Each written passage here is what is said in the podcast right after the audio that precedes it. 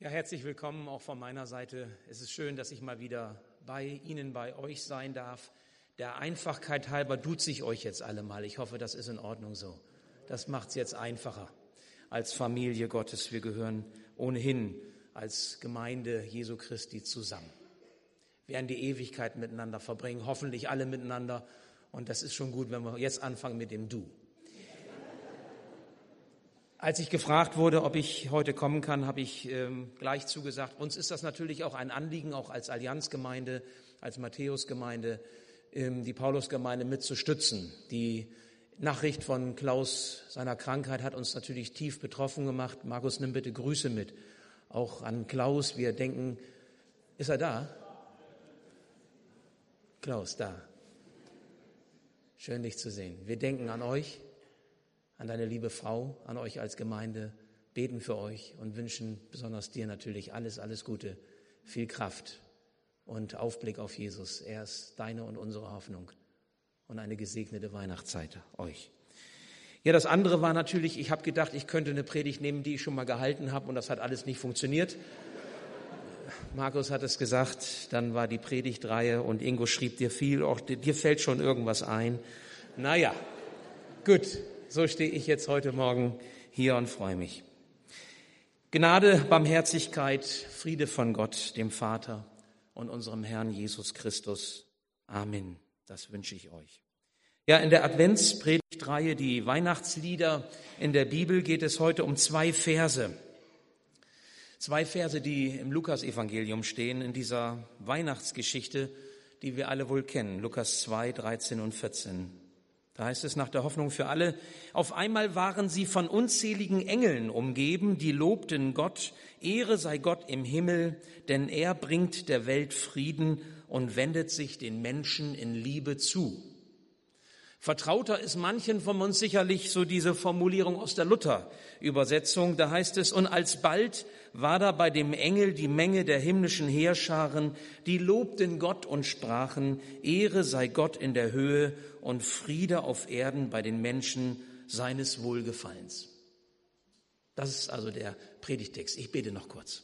Ja, lieber Herr, so möchte ich dich darum bitten, dass du durch dein Wort zu uns in unser Leben hineinsprichst und dass du schenkst, dass wir hören mögen, so wie es für uns gut ist, dass wir offen sind für dein Reden und dass wir uns zu Herzen nehmen, was du uns sagst. Herr, hilf du uns heute durch dein Wort zu einem Leben mit dir. Amen. Es geht heute also um den Frieden, das ist das Thema. Und die Überschrift der Traum den wir begehren. Ist dieser Friede, von dem in diesem Lied der Engel die Rede ist, nicht wirklich nur ein Traum? Ist der vielleicht nur Einbildung? Kann man den wirklich erfahren und kann man den wirklich leben? Wie ist das eigentlich bei dir? Wenn du mal so überlegst, ist dein Herz wirklich friedevoll? Ausgefüllt mit Frieden Gottes? Bist du ein zufriedener Mensch? Strahlst du Frieden aus? Lebst du Frieden? Kannst du Frieden weitergeben?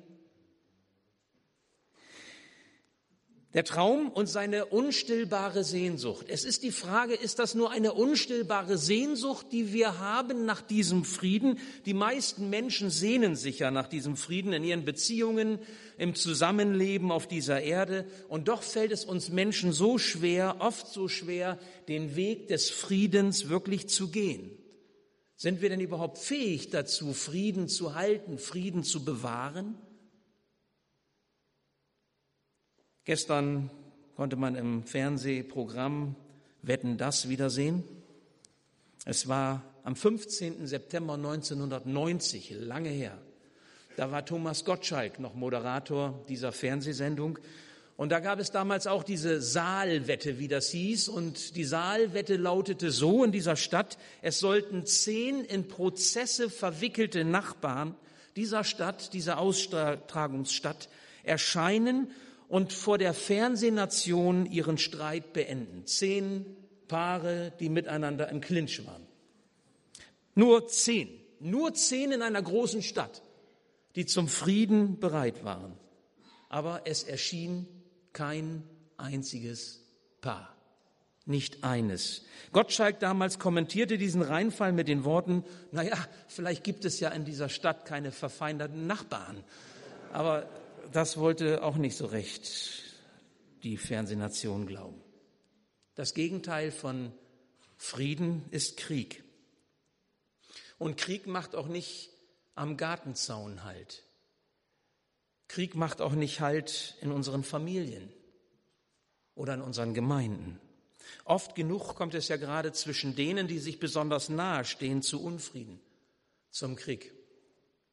In der historisch belegten Menschheitsgeschichte hat es viele Kriege gegeben. Man, man geht davon aus, dass es ungefähr 14.400 Kriege und kriegerische Auseinandersetzungen bis in die Gegenwart hinein gegeben hat. Ungefähr 3,5 Milliarden Menschen sind diesen Kriegen zum Opfer gefallen. Und wenn man zu, diesen, zu dieser großen Zahl von Kriegen auch noch die kleineren und größeren Kriege dazuzählt, die wir so kennen aus unserem Umfeld, aus unserem Leben, dann wären das noch mehr. Wenn wir an die Schlachten denken, die wir so schlagen, die wir aus unserem Leben kennen. Denn was ist es anderes als Krieg, wenn es auch bei uns Sieger und Verlierer gibt? Wenn sich auch bei uns Stärkere gegen Schwächere durchsetzen, ohne Rücksicht auf Verluste. Das gibt es auch in unseren Familien. Es gibt es auch in unseren Ehen. Das gibt es auch in unseren Beziehungen und eben auch in unseren Gemeinden und Gemeinschaften, dort, wo wir sind, dort, wo wir uns aufhalten, ja sogar in unseren Herzen. Und vielleicht ist das auch so der Versuch einer ersten Antwort auf die Frage, ist Frieden überhaupt möglich? Ja, Frieden hat immer mit uns, hat immer etwas mit unserem Herzen zu tun. Haben wir Frieden in uns, dann kann es auch Frieden um uns herum geben weil wir ihn leben, weil wir ihn weitertragen können hinein in diese Welt. Jeder von uns kann nur geben und jeder von uns kann nur leben, was er hat. Und wenn unser Herz friedlos ist, dann haben wir auch Mühe mit dem Frieden. Nun, wir befinden uns in der Adventszeit, in dieser Ankunftszeit. Ich habe mich über die Lieder gefreut, die das so wunderschön transportiert haben und die uns wunderschön mitgenommen haben. Diese Vorbereitungen auf das Weihnachtsfest laufen ja auf vollen Touren. Wenige würden diese Zeit so als friedliche Zeit beschreiben. Die meisten beschreiben diese Zeit als stressige Zeit. Dabei ist doch Weihnachten das Fest des Friedens eigentlich. Eigentlich. Viele von uns bemühen sich in diesen Tagen ganz besonders darum, Frieden zu halten.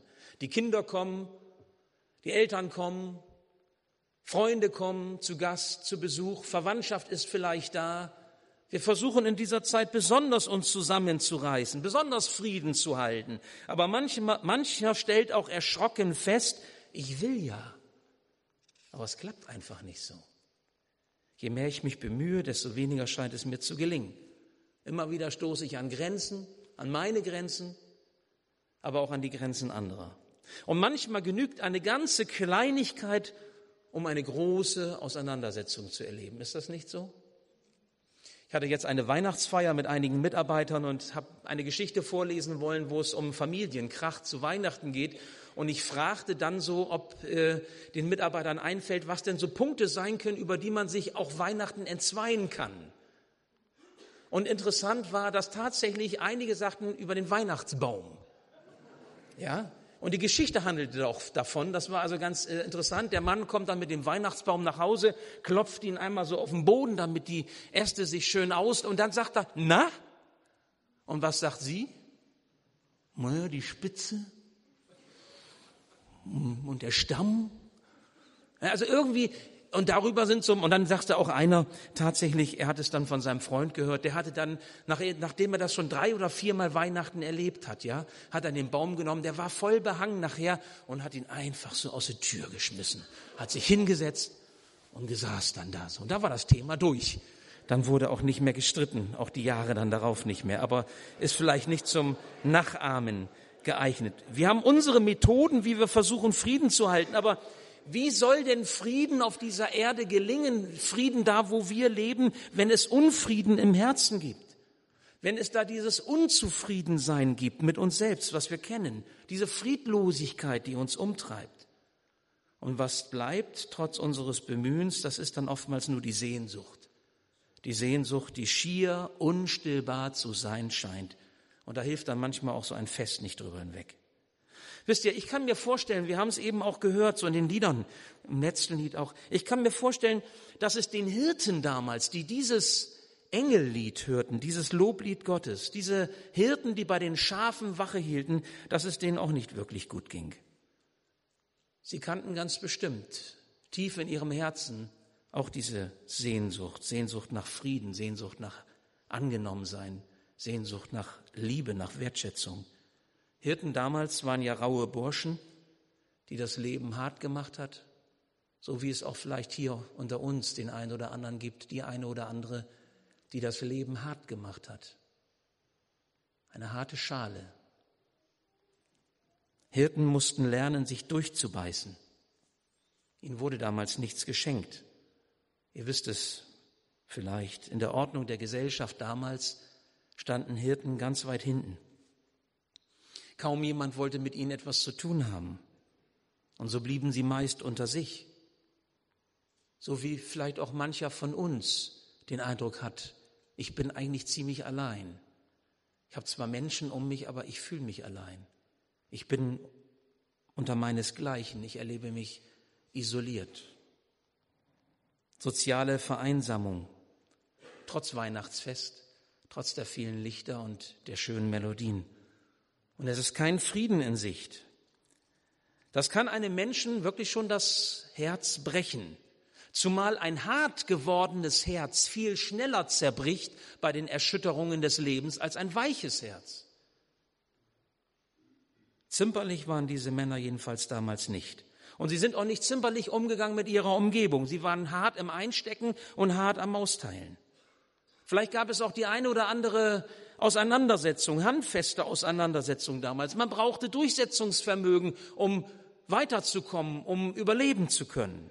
Mit einer sanften Aufforderung, nun haltet mal ein bisschen Frieden, konnte man den Hirten damals nicht kommen. Das hat sie nicht erreicht.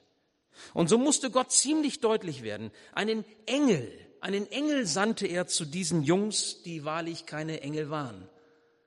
So sprach er zu ihnen. Und mit einem Engel hatten sie ganz bestimmt nicht gerechnet. Vielleicht mit einer Tracht Prügel, mit einer handfesten Auseinandersetzung, aber nicht mit einem Engel, der ihnen diese Botschaft brachte. Und doch waren gerade sie es, die Hirten, denen der Engel in der heiligen Nacht sagte, Ehre sei Gott im Himmel, denn er bringt der Welt Frieden und wendet sich den Menschen in Liebe zu. Warum gerade diese Friedensbotschaft Gottes an Sie? Mir macht das nochmal deutlich, dass Gott einem jeden von uns das gibt, was wir ja brauchen. Und er spricht zu einem jeden von uns so, wie wir das brauchen, auch so, dass wir es hören können. Und der eine braucht es vielleicht ein bisschen deutlicher und der andere, da genügt vielleicht schon ein Fingerzeig. Aber Gott spricht in der Weise, wie es angemessen ist für uns.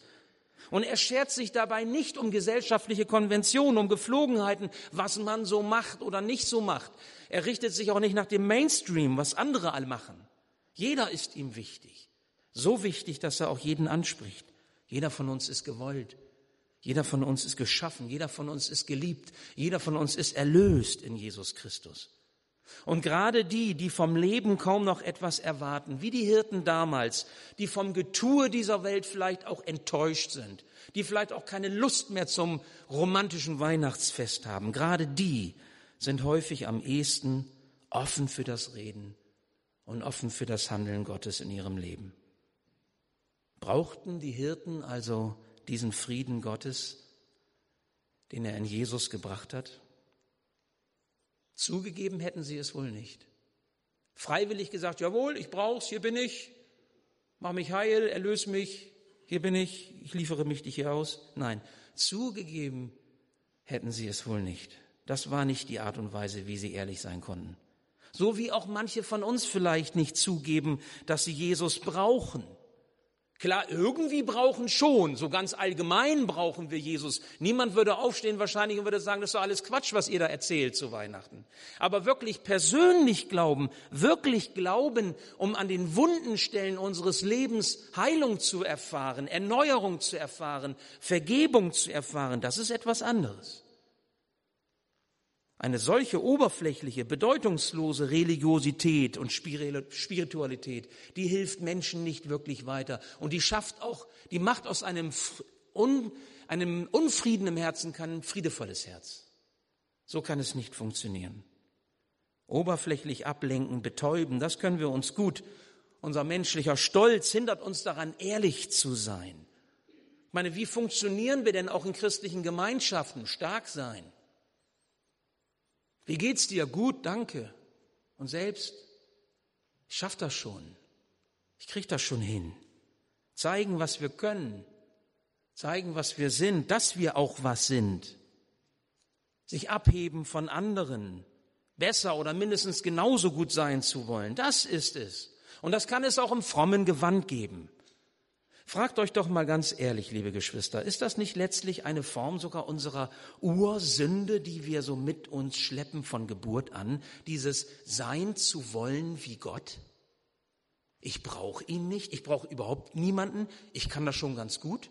Und für die paar Prozent, die ich nicht schaffe, dafür ist Gott gut genug. Da kann ich ihn ja fragen, bitte, bitte, kannst du das noch machen? Den Rest krieg ich schon alleine hin. Ihn nicht wirklich zu brauchen, allenfalls nur, damit er unsere kleinen Schwächen kaschiert.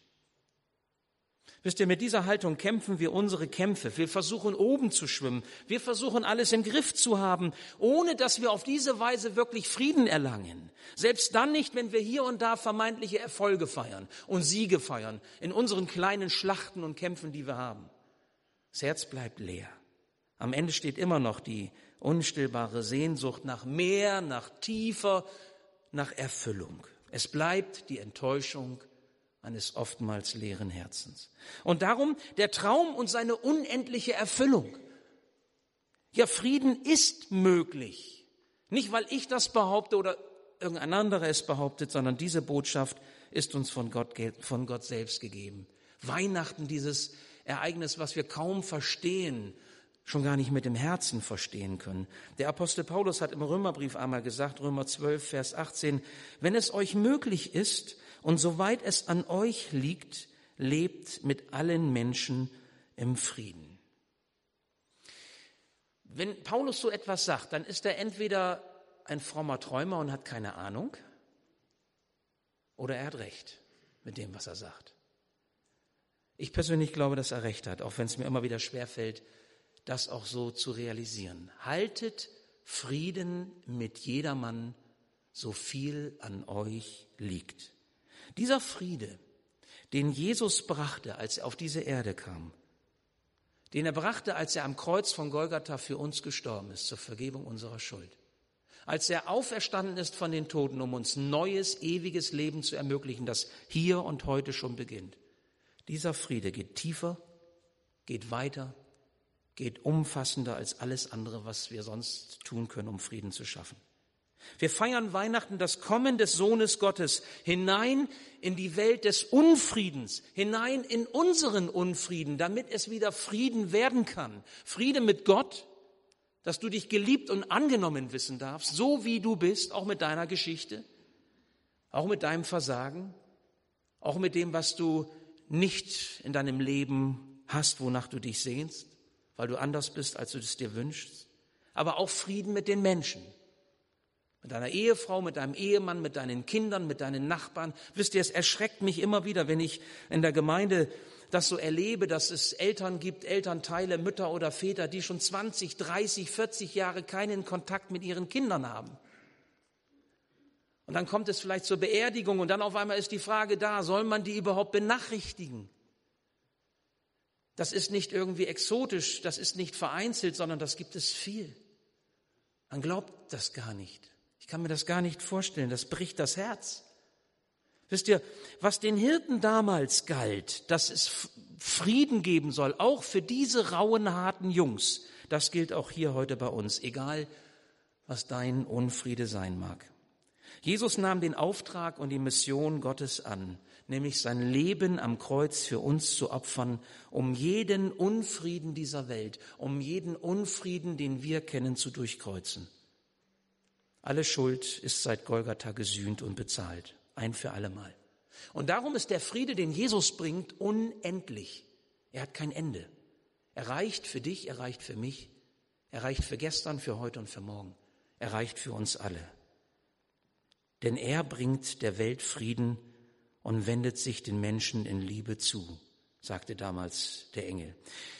Ich las einige Strophen eines Liedes, deren Sprechgesang so lautete.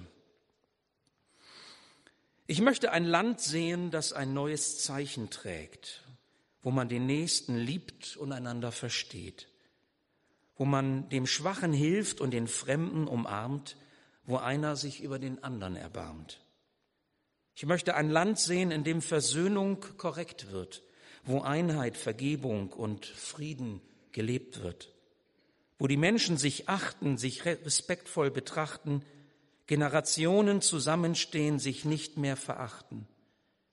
Ich möchte ein Land sehen, durch das ein Strom des Lebens fließt, uns aus dem Koma aufweckt und der Wind der Freiheit weht. Aus trockenem Boden, um heißem Sand wird durch unendliche Liebe geheiltes Land, wo nicht mehr Hass, Angst und Bitterkeit, Verzweiflung ganz tief in unseren Seelen treibt, sondern Glaube, Respekt und die Sehnsucht nach Frieden sich in Hoffnung und Freundschaft widerspiegeln. Dieser ersehnte Frieden ist möglich. Nicht, weil wir ihn machen können oder machen müssten, sondern weil Jesus ihn gebracht hat. Und darum ist sein Friede unendlich und reicht für alle. Du magst dich vielleicht verdammen. Du magst dich verdammen, weil du es wieder einmal nicht geschafft hast deinen Ansprüchen zu genügen oder den Ansprüchen anderer. Du magst vielleicht auch verdammt werden, weil du anderen nicht genügst oder sie dich aufgegeben haben. Aber lass dir zusprechen heute Morgen, Jesus steht zu dir, wenn du mit ihm gehst. Du gehörst zu ihm als Kind des Glaubens. Und er ist es, der aus deinem Hass, aus deiner Angst, aus deiner Bitterkeit die Erfahrung von Frieden macht. Nun, wie ist das möglich? Dies geschieht wenn du an sein Kreuz gehst, oder vielleicht müsste ich sagen, im, im übertragenen Sinne jetzt zur Vorweihnachtszeit, wenn du zur Krippe gehst, hin zu diesem Heiland, und wenn du an dieser Krippe, an diesem Kreuz ablegst, was du an Friedlosigkeit in dir hast, wenn du dir seine Vergebung schenken lässt, ganz konkret, wofür? Das brauche ich dir nicht sagen, das weißt du selbst. Wofür du Vergebung und Frieden brauchst.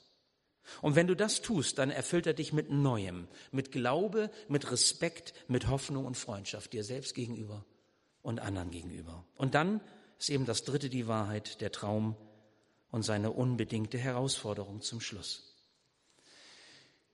Stell dir einmal vor, darf ich dich bitten, mal so gedanklich mitzugehen, stell dir einmal vor, du solltest mit einem Bild darstellen, was Frieden ist. Welches Motiv würdest du wählen? Also angenommen, wenn ihr jetzt sagt, ich kann gar nicht malen, macht nichts, ja? Stell dir mal vor, du könntest das, könntest zeichnen. Was für ein Motiv würdest du zeichnen, wenn du jetzt mit einem Bild darstellen willst, was Frieden bedeutet?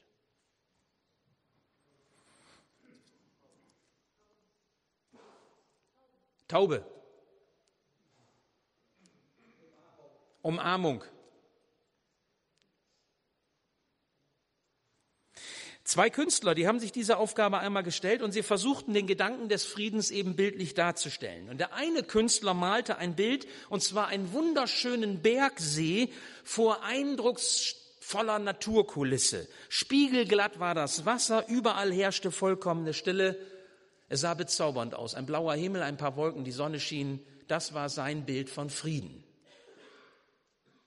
Ein anderer Maler hatte eine ganz andere Szene vor Augen. Er zeichnete einen tosenden Wasserfall, über den eine gewaltige Eiche ihre Äste reckte und in einer ihrer Astgabeln war ein kleines Nest und ein kleiner Vogel saß ganz friedlich und gelassen in diesem Nest über dem tosenden Wasser und schien keinerlei Sorge zu haben, keinerlei Angst vor diesem wütenden Wasser. Und hinterher tauschten sich die beiden Künstler aus und fragten sich beide, okay, was meinen wir denn nun? Welches Bild drückt es besser aus? Und sie waren sich schnell einig, dass das zweite Bild mit dem tosenden Wasser und dem kleinen Vogel auf dem Ast am besten ausdrücken würde, was Frieden bedeutet. Verstehen wir dieses Bild? Wo suchst du eigentlich Frieden? in der Naturidylle. Ich meine, ich bin auch ein naturverbundener Mensch, das kann man ja machen, aber dann kommst du nach Hause und dann ist wieder Krieg, ne? Kannst ja nicht immer draußen bleiben. Das funktioniert nicht. Wir suchen als Christen den wahren Frieden und die Geborgenheit eines Lebens mit Gott nicht in einem fernen Traumland, so in so einer weich gezeichneten Umgebung, wo alles einfach nur rosarot und schön ist. Christen sind keine Träumer. Christen bauen keine Luftschlösser. Sie rechnen vielmehr mit der Größe Gottes in ihrem Leben und sie vertrauen seinen Zusagen. Die Größe deines Glaubens ist nicht so entscheidend, wie dass du verbunden bist mit diesem großen, allmächtigen Gott. Das ist entscheidend. Und wenn dein Glaube auch ganz klein ist, Jesus sagt, dann kann er auch Berge versetzen. Es ist nicht der große Glaube an dich, sondern der Glaube an den großen Gott, der dich voranbringt. Frieden, Geborgenheit, Gelassenheit, das sind das, was wir in der Bindung an Jesus inmitten einer Welt der Nöte und der Belastungen finden können. In Krankheitszeiten genauso wie wenn uns die Sonne scheint. Wenn alles gut geht, aber auch wenn wir in Krisen stehen. Jesus sagte einmal, zu seinen Freunden, den Frieden lasse ich euch, meinen Frieden gebe ich euch, nicht gebe ich euch, wie die Welt gibt. Johannes 14. Und in Johannes 16, solches habe ich zu euch geredet, dass ihr mit mir Frieden oder in mir Frieden habt. In der Welt habt ihr Angst, aber seid getrost. Ich habe die Welt überwunden. Ich wünsche dir, dass du heute am dritten Advent zu Jesus gehst, so vielleicht zu Hause in einer stillen Minute ist vielleicht zu wenig, stillen halbe Stunde, dass du noch einmal darüber nachdenkst, was bedeutet es eigentlich, dass Jesus der Friedefürst ist, der dieser Welt Frieden gebracht hat, nicht nur den Hirten damals, sondern auch heute dir. Und wenn du dann zu ihm kommst, dann frage dich doch, wo bin ich herausgefordert, Frieden zu leben und Frieden zu geben und einzusetzen? Wem habe ich diesen Frieden zu bringen? Wem habe ich zu vergeben? Bei wem habe ich wieder etwas gut zu machen? Frage dich das. Fange heute damit an, solange dein Herz noch brennt, solange der Alltag dich nicht wieder ermüdet hat. Vielleicht bietet gerade dieses Fest, so dieser dritte Advent, diese Vorweihnachtszeit, dir eine Gelegenheit dazu. Schiebe nicht auf die lange Bank, was heute dran ist. Vielleicht ist es ein Brief, den du schreiben solltest. Den, den du jemanden schickst und übrigens Brief besser als E-Mail, ne? Klammer zu an der Stelle. Einen Brief, den du schickst mit der Bitte um Verzeihung. Nicht um Entschuldigung. Entschuldigen kannst du dich nicht. Wir können uns nicht selbst entschuldigen. Gott kann uns entschuldigen. Wir können Schuld nicht von uns selbst wegnehmen. Gott nimmt sie weg, aber wir können um Verzeihung bitten. Und wir können einen Schritt der Demut auf den anderen zumachen. Vielleicht rufst du jemanden an und bringst in Ordnung, was dein Gewissen beschwert. Und tust du den ersten Schritt und wartest nicht darauf, dass der andere kommt und sich bei dir entschuldigt, sondern du entschuldigst ihn. So wie du selber aus der Gnade Gottes lebst. Wie du selber die Vergebung immer wieder nötig hast und du nicht besser bist als der andere, ich nicht besser bin als du. Oder vielleicht kaufst du einen Blumenstrauß, ganz banal, und verschenkst ihn als ein Zeichen deiner Aufrichtigkeit, dass du es ernst meinst mit der Wiedergutmachung. Worte alleine, manchmal sind es eben nicht Worte und schon gar nicht, wenn sie schnell dahingesagt sind. Sprich eine Einladung aus, wenn du einer Beziehung eine neue Chance geben willst, so wie du immer wieder bei Jesus Christus eine Chance hast, umzukehren. Zahle zurück, was du dir unrechtmäßig angeeignet hast und mach damit dein Bemühen deutlich, dass dir Wiedergutmachung ernst ist. Liebe Schwester, lieber Bruder, ich glaube ganz bestimmt, dein Herr und Heiland, Jesus Christus, der dich unendlich geliebt hat, der dich mit seinem unendlichen Frieden beschenkt hat, er wird dich segnen und durch dich auch andere, wenn du bereit bist, friedevoll zu leben, mit Jesus an deiner Seite, solche Schritte des Friedens zu tun. Versuche es. Du wirst sehen. Amen. Ich bete noch. Ja, lieber Herr Jesus, so möchte ich dich darum bitten, dass der Friede, den du gebracht hast, als unseren Frieden, dass wir ihn ins Herz hineingelegt bekommen von dir. Dass wir selbst unsere vielleicht auch raue Schale aufmachen, damit du Zugang hast zu unserem Herzen. Und dass du uns ausfüllen kannst mit dem, was wir nirgendwo sonst finden können. Hab Dank, dass dein Friede uns gilt. Herr, und wenn wir das erleben, dann lass uns losgehen und diesen Frieden weitergeben. Herr, du zeigst uns die Menschen, zu denen wir gehen sollen. Du legst uns aufs Herz, was dran ist. Und wenn wir es als Last empfinden, dann ist es vielleicht auch ein Signal, in diese Richtung zu gehen. Aber hab Dank, Herr, dass du uns an deine Hand nimmst, dass du uns führst.